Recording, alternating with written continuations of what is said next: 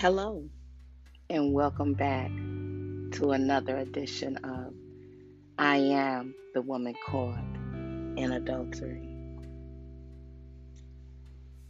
Things are so crazy in this day and time. And I actually had been pondering on this for a while.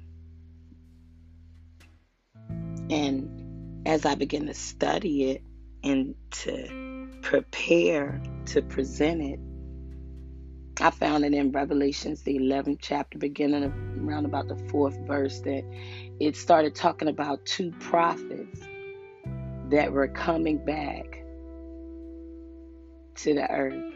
And the job and the reason for them coming back was to prophesy for three and a half years.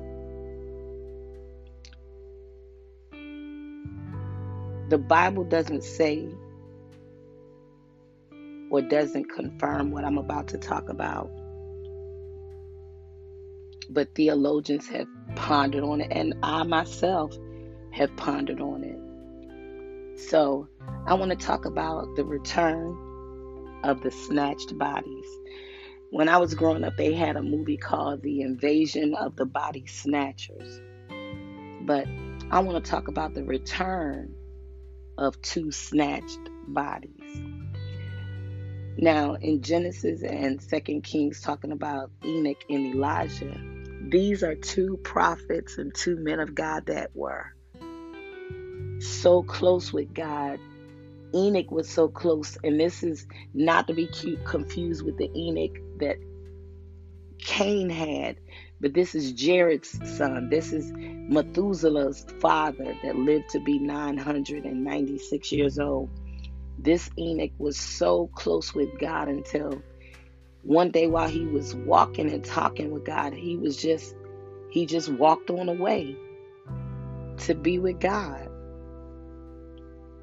And then we find later on in scripture that Elijah and Elisha were walking together and Elisha knew it was time for him to go and more than likely he's thinking that it's time for his death but as Elijah and Elisha were walking, the Bible said that a chariot with horses that were made of fire came between them and separated them.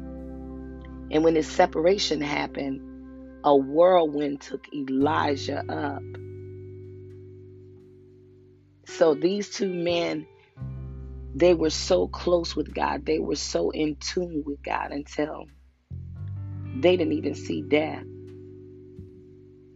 These are the only two humans that are known to be in heaven, to be with God, to be with Jesus.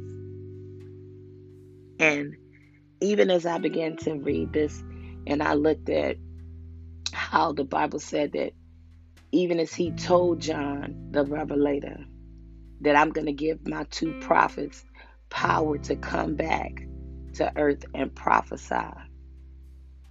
And for three and a half years, they prophesy. And I don't know about you, but I remember when I was growing up and when the preacher was always talking about hellfire and brimstone, it made me uncomfortable.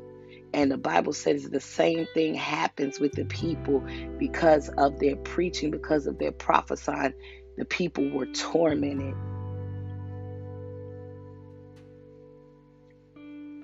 It's a sad thing that the word of God, that the prophecies of God would torment us. I would think that it would be a welcome thing to find my mistakes so that I can correct them. But like I said, we're so caught up in stuff, not realizing that these things are temporary, these things will pass. But I look at these two prophets come back and give us another chance to hear the word of God. Because so many have come to dissuade us and change our minds. And I found myself, even on my journey at times, pondering different things and getting caught up in different things. And it's not hard. If you don't keep your mind stayed on Him so He can keep it in perfect peace, I remember as a child, I used to say that they kept us busy because an idle mind is the devil's workshop. And it's the same thing in adults. When I sit around and I don't have any time or I don't feel that time being productive, it becomes the devil's workshop. So I have to die daily from the things of the world. And even as these prophets come back and they give the word of God, and the Bible said that after three and a half years that the beast comes back from the bottomless pit and makes war with these men. And while they were here, anybody that tried to hurt them, they had the power of being able to bring fire from their mouth. So if somebody hurt them, then the fire would come from their mouth and kill them. That was how they died. And after their time of testimony, when they got finished with their testimony and prophesying and giving the word, the Bible said that the time of the beast to come back was allowed.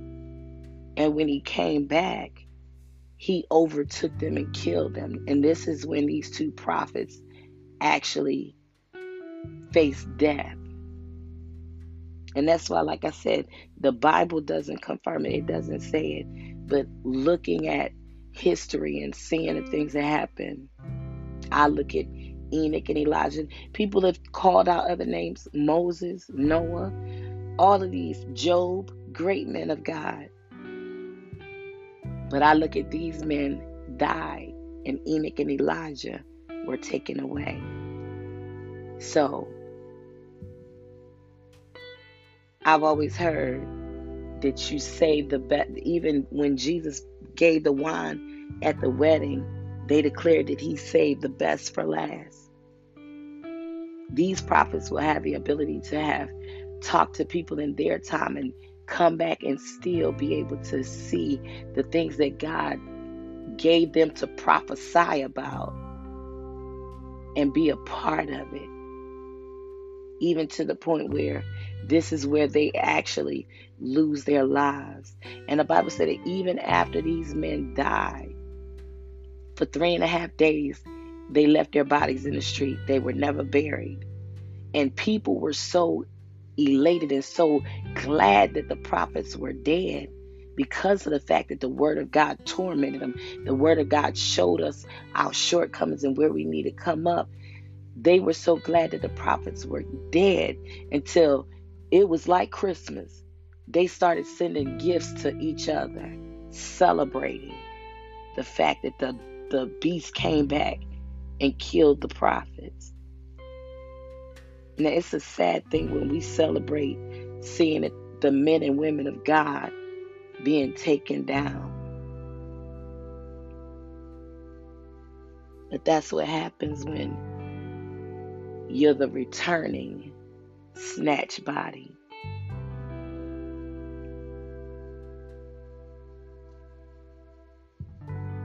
Often wonder what it would feel like to have been with in the heavenly host all this time, to have walked around heaven and exchanged conversation with Jesus and God our Father after having lived here and done the works and done the things that were required of them and to know that they come back and get the opportunity to do their first works, to do their what they love all over again. And even in laying down their lives, the Bible said that after three and a half days, after everybody has celebrated and had a, a block party because the ones that's the troublemakers are gone. The Bible says that a great voice was heard and that the spirit of life returned into these prophets and they stood up. And when they stood up, the voice told them to come up hither. In other words, come on back home. You did what you needed to do, even to the point of laying down your life. Come on up here. I appreciate the fact that it was somebody that walked close enough to be able to come back and be a witness. To be the return snatch body. Even though they were taken away, they were given an opportunity thousands of years later to come back and do that work again. I would love to walk so close with God. I would love to have such a relationship with God that I could just walk away with Him, that I could be caught up in a whirlwind. And in working on that, should the rapture take place, and in my endeavors that I'm ready, not getting ready, but I'm prepared, have my lamp trimmed and burning, my oil is full. That water, that well of life is springing up into everlasting life. That Holy Ghost that is activated and becomes my quicker picker upper. So that when he comes back and after he's gotten the dead in Christ, then we which are alive, if I'm still here, God willing, then that quicker picker upper will allow me to be the next snatch body. I don't want to be lost. I don't want to be left behind. When these prophets come, I don't even want to be here because I don't want him to be an option. I want him to be a priority. I don't want to wait and have to choose. Well, I don't want to go to hell, even though that's what I'm doing now, but it's my choice. It's not because I'm at that position where I'm either going to go to heaven or go to hell. So I don't want to go to hell, so I want to do right. I want to do right because it's the right thing to do. Not saying that I cross every T, not saying that I dot every I, but I keep a relationship with God that when I recognize what my faults, when I recognize what my flaws are, when I recognize that I can be judgmental, when I recognize that I've been prejudiced, when I recognize that I need to learn to talk less, listen more, when I recognize that even in being an assertive and aggressive person, be submissive.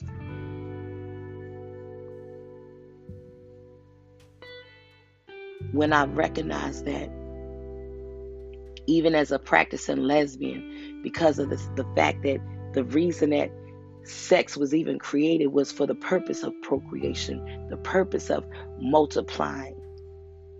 Any other sex is against his will. So, even when I begin to realize that even in my weakness, he's made perfect.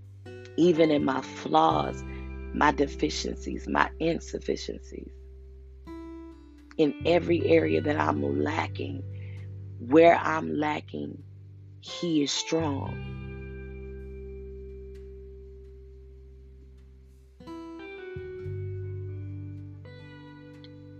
So that even when I feel like I'm by myself, even when I feel like I don't know which way to go. I know that if I acknowledge Him in all my ways, He'll direct my path. I know that I, if I submit myself unto Him and resist the devil, He will flee. I know that these two witnesses are coming back for ones that are left behind to give them the opportunity to one more time hear the word of God.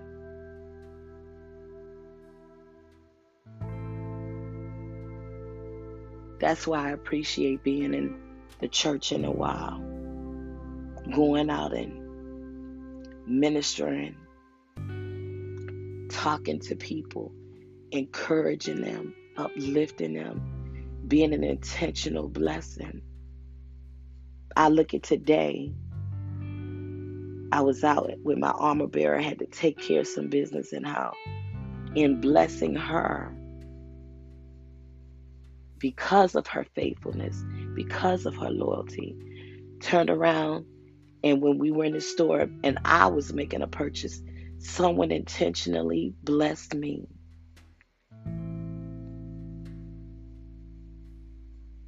And that's how I know that what goes around comes around. That's how these two snatched bodies, because of them planting good seed, because of them walking faithfully, because of them walking upright, because of them taking time and giving God His time, being faithful to what He tell them to do. They'll have the opportunity to come back and minister again. Even after these years of being ministered to, being prepared for this day and this time to come back and do this job. That's why I don't find it robbery to recognize my flaws, my flaws, my insufficiencies, to let God know this is where I'm at. This is what I'm doing. I know it's not right. And that's why everything in me that's not like you, I ask that you purge that and take it away and put it into the fire. Maverick City Music has a song that's called The Refiner. How he's that purifying fire. How he burns out everything in me that shouldn't be. How he purifies it, cleanses me.